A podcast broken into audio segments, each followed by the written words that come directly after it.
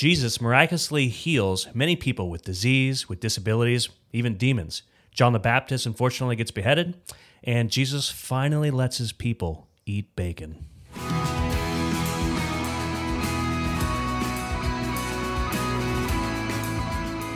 Welcome to Daily Gospel, equipping you to know God through His Word and His Son, Jesus Christ. My name is Keith. This is Brandon, and we are pastors here in uh, Santa Cruz, California at Gospel Community Church. Did I already say Gospel Community Church? I don't know. Whatever. We're here. That's our church. That's where we're at. And um, Brandon, what are we talking about today? Gospel of Mark, part two. Part two. It's going to get good. We're going to answer a big question here, which is why is Jesus anti-evangelism?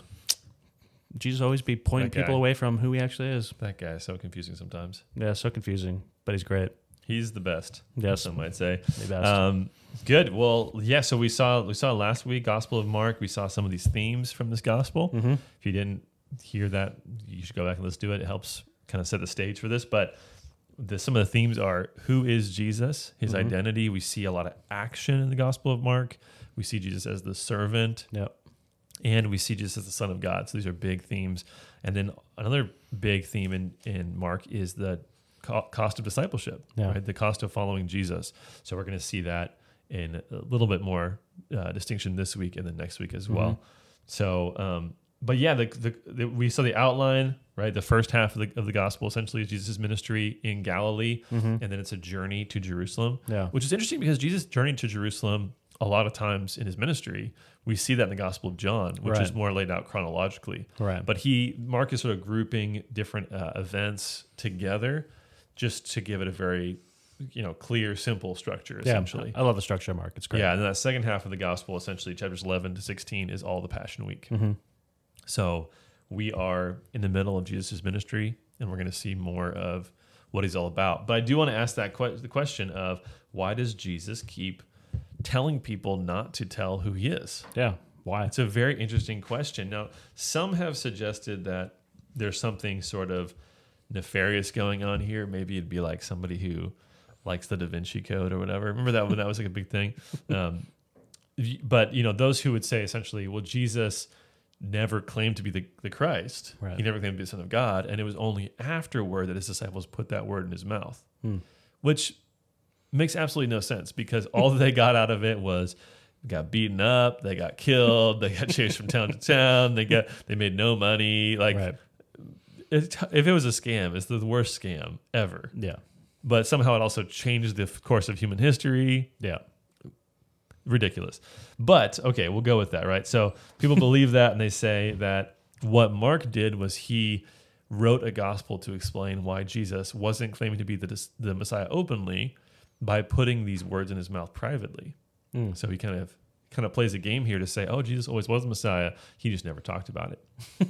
now that's undermined in a lot of ways Right. um, in terms of the Gospel of Mark, because Jesus will at times say things openly, right. Um, but he says it at specific times, at key moments, in order to accomplish purpose, certain purpose. Right. Um, I mean, in John chapter eight, Jesus says, "I am." He takes the name of God on his lips. Right. It's like so clear, so controversial. Right. When he's on trial, they ask him, "Are you the Son of God?" And he the says, people listening know it. What exactly Yeah, what he's doing. exactly. It's not a, it's not a, it's not a secret. Exactly. Yeah.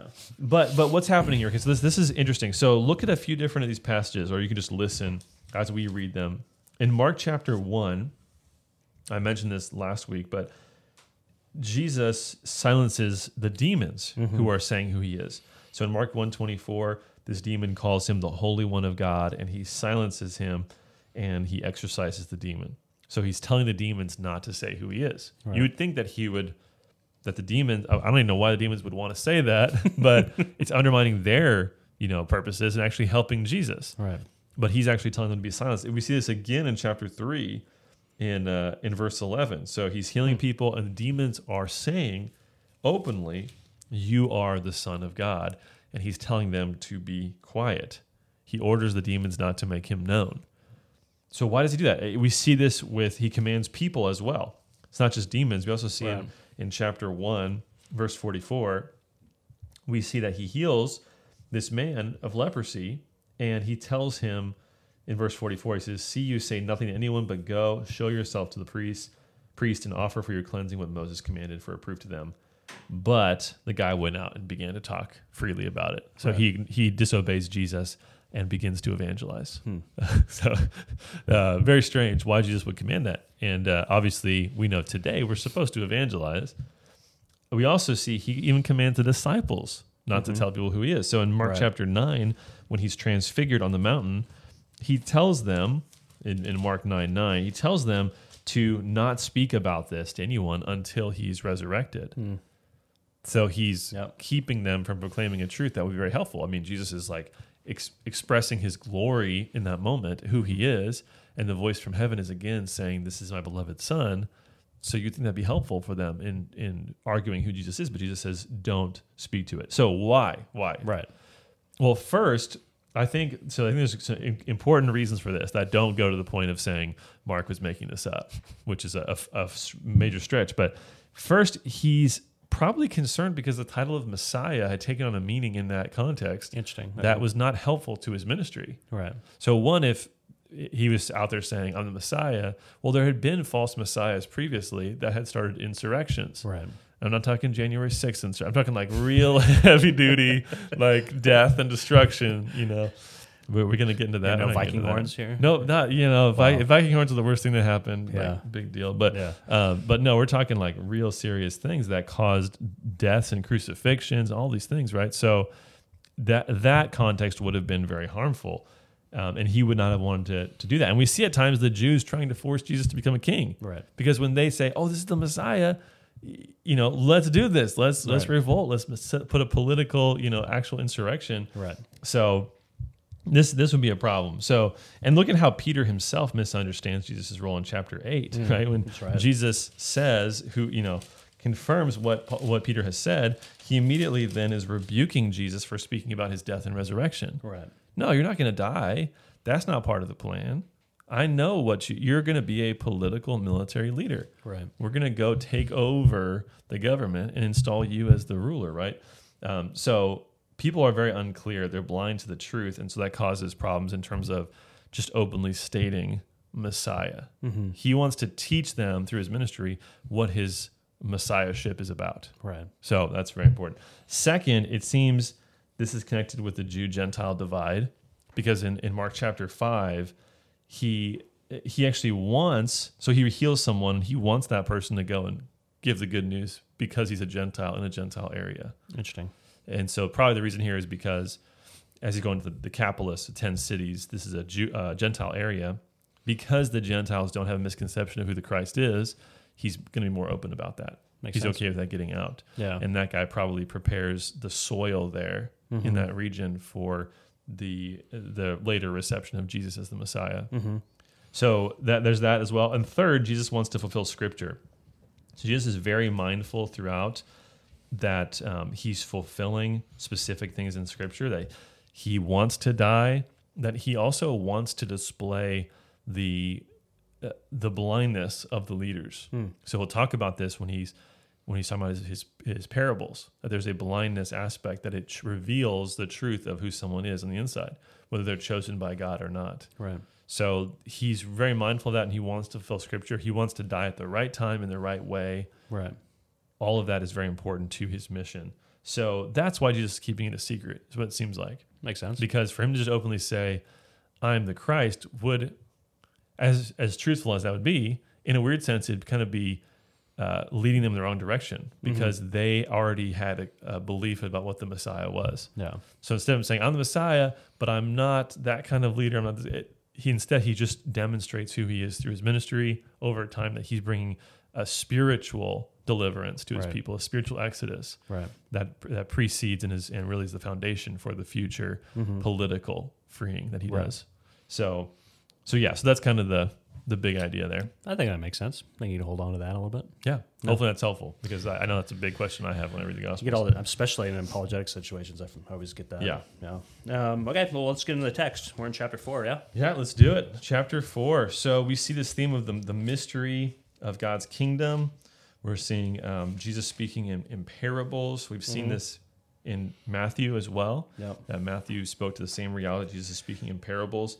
And the reason why he's speaking in parables in, in Mark 4 11 and 12 is so that those who are not the elect, the, the blind, would be shown to be blind. Yeah, fulfill scripture again too. Yes. So Yeah. he's he's revealing what's in men's hearts. He's revealing God's ultimate purposes of election Mm-hmm. and showing that there are some who will reject him, who will be blind to the truth. Yeah. So he intentionally veils the message in order to provoke that response, in a sense. So that again fits with that that uh, messianic secret idea. Why Jesus is not being super open about this. In uh, in chapter, you know, there's a lot of parables here. We won't go through all of them. We'll see more in the Gospel of Luke as well. But I really like the uh, just some of the pictures of the kingdom of God that we see in these in these parables. So Mark chapter four, verse twenty six. Jesus says, The kingdom of God is like, as if a man should scatter seed on the ground. He sleeps and rises night and day, and the seed sprouts and grows. He knows not how. And then it goes on to produce this amazing crop, is what he says. And so, th- what this is showing us is that the, the growth of God's kingdom is not about what we do, hmm. or at least there's a real mystery of Right. God's work. So, if someone is sowing seeds and they're doing a very basic action, but they have no ability to cause growth, Right. and it's when they sleep, when they walk away from the work, that God brings the growth. Right. So there's this mystery. So it reminds us of our the need for us to be faithful, but mm-hmm. really of who's doing the work. Right. It's a very it's a very freeing passage, I think. Yeah. We see the parable of the mustard seed in the following verses. That it's like a tiny the kingdom of God is like a tiny mustard seed, smallest of all the seeds that they had back then. And but when you plant it, it becomes this massive tree. And so we see the the radical transformation of the gospel that God's kingdom grows in a way we can't under, small, understand. It starts small, but it expands and it grows to fill the whole earth, Yeah. essentially. And so Jesus is showing us the mystery of the kingdom, the things that are hard for us to understand as humans, but are very important for us to know. And then we see at the end of this chapter, we see uh, Jesus calming a storm. He's on a boat. We when we went through the, the book of Matthew, or sorry, book of Matthew, book of Gospel. Jonah Okay. in the Old Testament, we we noticed a, a parallel here because Jesus is in the boat, he's Mm-hmm. sleeping, which shows that he must have been very tired. Mm-hmm. But same thing happened to Jonah, right? Sleeping in a storm, Right. and uh, Jesus in that story in, in the in the book of Jonah, what happened was the sailors were afraid. They they went to Jonah, they asked him to pray, and then they ended up throwing Jonah into the sea. And then the sailors were were terrified and they feared God. Is what they what it says. Here, what happens in this story is that it's kind of the same story. So they're afraid. They wake up Jesus. Then Jesus himself calms the storm, and then they're afraid of Jesus. Mm-hmm. They're afraid of Jesus. So the, they they're fearing God, Right. right? And, and, and it's really the same story, but now God is in the boat with them, Right. and it's terrifying. And actually, they ask this question at the very end of the chapter, verse forty-one. They were filled with great fear and said to one another, "Who then is this that even the wind and the sea obey him?" Hmm. There's that theme again, right? Who is this? Who is Jesus? Right. who's this person who's in the boat with us? And, and he's terrifying because he has that kind of a power. But so we're seeing that theme again and again. The gospel is asking, who is Jesus? Who is this one? And it's gonna re- he's gonna reveal that theme to us. Chapter five, we have two extended stories about Jesus' miracles, which we won't we won't talk about just for the sake of time. But chapter six, we see chapter six starts out with identity questions again. So Jesus goes to his hometown of Nazareth, and in verse two it says, "On the synagogue he began to teach. Or sorry, on the Sabbath he began to teach in the synagogue, and many who heard him were astonished, saying, Where did this man get these things? What is the wisdom given to him? How are such mighty works done by his hands? Is not this the carpenter, the son of Mary, and brother of James and Joseph and Judas and Simon? Hmm. Are not his sisters here with us? And they took offense at him. so they they're asking the identity questions again, but from their perspective, they're saying, "Who does this guy think he is? Right. Like, we know him. We know he's a carpenter. We know who who his siblings are. Right. We saw him grow up. This guy's nothing special. Yet he's speaking to us in a way that indicates he thinks he is. Yeah. And then even his family doesn't like him. Yeah, his family. Yeah, we saw that already. They think he's crazy. That's that's a great sign. Even even your mom doesn't support your ministry. Like you're you're sunk. It seems like. But these identity questions are being raised again and again at key moments to to cause us as the reader to ask the same question. Right? Who is this? Mm-hmm. Who is this? So he's rejected in his own hometown That's not a great place to be. And then we see him sending out the apostles in chapter six and John the Baptist being beheaded. Rip to John the Baptist. Rip. Sorry. Man, Sorry, he- he's such a legend, and it's so sad that he gets killed so early. yeah, and in such a way, you know, it seems kind of like whatever. This one lady wants him dead, so Oh, man, dead. it's rough. It's rough, but it's all in the plan of God, of Well, course. maybe he shouldn't have been so antagonistic, but Well, he seems to be in the same pattern as Jesus, so which we'll talk about next week. but the the feeding of the five thousand happens in this section as well, no. and this again helps to clarify the identity of Jesus.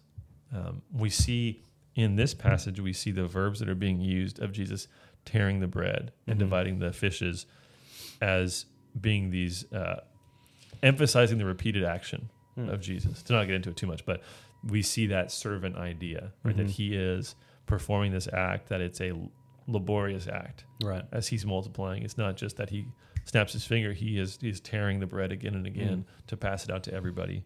So we see him as the servant. We also see a lot of reflections of Psalm 23 in this. I'm not sure if we addressed this in the Gospel of Matthew. I don't think we did, but here there's a little bit more that speaks to um, Jesus as the the good shepherd. Hmm. One being the reference in verse 34. Uh, he saw a great crowd and he had compassion on them because they were like sheep without a shepherd, Hmm. which is Try a really common phrase in the in the Old Testament, which we could talk about. But it really speaks to the failure of the leadership of Israel Hmm. that they are not shepherding their people, the people like they should. Um, think about Ezekiel 34, where God is condemning the shepherds of Israel for instead of caring for the flock, they're eating the flock. Yeah. They're they're wolves instead of shepherds. But Jesus here has the right mindset of a shepherd. And then not only that, but he's having them sit down. He's having them sit on grass. Mm-hmm. Verse 39, right? Green grass. He leads me beside still waters, right? He, you know, Yeah, the green pastures and still waters, all Yeah. that of Psalm 23. So this is, uh, it seems to be a reflection of what God does for us in Psalm 23 Very cool. of caring and providing. And so Jesus is in that position as the shepherd of Israel. Hmm. So we're getting more of an answer to who is this? Yeah. Who is this? Well, he's the he's the good shepherd. We see him walking on on water at the end of this, and this happens always right after the feeding of the five thousand. Um, but uh, but notice the statement at the end, okay? And, and again, we're going to deal with this more next week, but this is important for us to see. So we know the story from the Gospel of Matthew. He's walking on water. They think he's a ghost, Mhm. right? He comes into the boat, all that stuff. He says, uh, verse 50, right? He says, They were all terrified, and but immediately he spoke to them and said, Take heart, it is I, do not be afraid. And he got into the boat with them, and the wind ceased, and they were utterly astounded, for they did not understand about the loaves, but their hearts were hardened. Hmm. It's a really interesting and kind of an extreme thing to say. Yeah. Their hearts were hardened. So they don't understand who Jesus is. They're not clear on that at all. And in fact, there's sort of a hardness of heart there that's causing us to to wonder about the disciples. yeah. Are they going to actually follow Jesus in the end or are they going to reject him? Right. It's a, it's a fair question. So there's sort of a, a turn that's happening in chapter six where it's unclear if the disciples are going to make the cut or not. Right. And like we said, Mark is really hard on his friends, the, the apostles. Yeah. So, um, and then let's get to Mark Mark seven as well. We got to just cover a few more things and we can wrap it up for today. But Mark seven, so um, we see some important. Th- there's the same battle going on here that was happening with the Pharisees in the Gospel of Matthew. Mm-hmm. So Matthew, we, we talk about that a lot. How there's this building tension that's Right. happening. There's these different attacks. Um, this is happening in the Gospel of Mark as well. Hmm. But Jesus uses this opportunity in this section as they're focusing on the externals to speak about matters of the heart Hmm. and to speak about his response to the the law. Again, we talked about a lot of this in the Gospel of Matthew, so I won't go into it too much. But what defiles a person? And he says in verse 15, there's nothing outside a person that by going into him can defile him, but the things that come out of a person are what defile him. Hmm. So the religious leaders were focused on that on the outward righteous, righteousness, not the inward righteousness Right. And he's reminding them that that's that's totally backward that god cares about what's in the heart and that even if you do outwardly righteous things, if it's from an impure heart, it's an impure act. Right. But then he goes on to to speak to the cleanness of all foods. So he says in verse 18, "Then are you also without understanding? Do you not see that whatever goes into a person from outside cannot defile him, since it enters into his heart, or not his heart, but his stomach, and is expelled? Thus he declared all foods clean." So he's speaking to um, nothing can make you spiritually unclean. Right. So all the Old Testament stuff is as important as that is. It's speaking to a spiritual condition primarily. Right. Uh, so if you think it's just about the physical act, you're missing the point. Yeah. And then he goes on to speak about what makes us unclean. Mm-hmm. So he's not saying nothing can make you unclean, Right. but he's saying obedience to God is something that comes out of the heart, Mm-hmm. and so is disobedience. So in verse 20, he says, verse 20, what comes out of a person is what defiles, defiles him. For from within, out of the heart of man, come evil thoughts, sexual immorality, theft, murder, adultery, coveting, wickedness, deceit, sensuality, envy, slander, pride, foolishness. All these come from within, and they defile the person. Mm. So he's he's clarifying, you know, where uncleanness comes from. It comes from our actions, but he's also, I mean, showing just how big of a problem people have. Yeah. Because if your uncleanness comes from your your deepest self, Mm-hmm. who you are deep down inside, then there's nothing you can do externally to Right. cleanse that or fix that. Yep. And so this is going to help to set up for what Jesus is going to do. Yeah. Yeah. Um, yeah. So like, let's just lay it out really, like plainly. What does that mean for us in application if we have a, you know, rotten heart, so to speak? yeah, it means that that there's absolutely no way you can cleanse yourself. Mm. Right? I mean, that should be so clear. We see, we'll see that in the rest of the New Testament as well. But nothing you can do through an outward sacrifice or through ritual washing. I think even as even in our day, we tend to do things externally to think that we can fix ourselves, change ourselves, put right what's wrong inside Mm-hmm. through outward actions. Yeah. And we could go through a lot of things that we do. But ultimately speaking, it has to be a work of God uh, by the sacrifice of Jesus. Yeah. So Jesus is the one who can get down to the heart Yeah. and can change us and make us new and declare us to be clean as well. Yeah. Amen. Cool. I want to speak real quickly to though before we we close the, the book on this to this last uh, story here of the Syrophoenician woman. Mm. This has like made a lot of waves recently. Yeah. I don't know if you like follow any of the stuff that, that that has been on like different social media stuff, but people saying essentially Jesus was racist Hmm. for this. Have you heard this? No, have not, but I believe it. Spoiler that he's racist. I believe that Wow. people are saying that he's racist. Wow. Spoiler: Jesus is not racist. In fact, he invented the entire human race. So, checkmate. I stand corrected, I guess. So, so what happens here is Jesus is having dinner at a house, and a, woman comes with her daughter who has an evil spirit. And the woman, it says in verse 26, the woman was a Gentile, a Syrophoenician by birth. And she begged him, let's not get caught up in what that means specifically. Uh, the big idea there is she's a Gentile, okay? And she begged him to cast the demon out of her daughter. And he said to her, Let the children be fed first, for it is not right to take the children's bread and throw it to the dogs. She called her a dog. He called her a dog. Yes, he Wow. called her a dog. Mhm. Therefore, he hates her and he's racist. That's that's the conclusion. Well, what's happening here? Well, Jesus is saying he's speaking to his mission, which is a mission to the Jews, Hmm. and so he's he's speaking to her in a way that yeah, it's, it feels harsh to us, but he's, he's essentially saying, I have to save the Jewish people. I'm coming for the Jews, Mhm.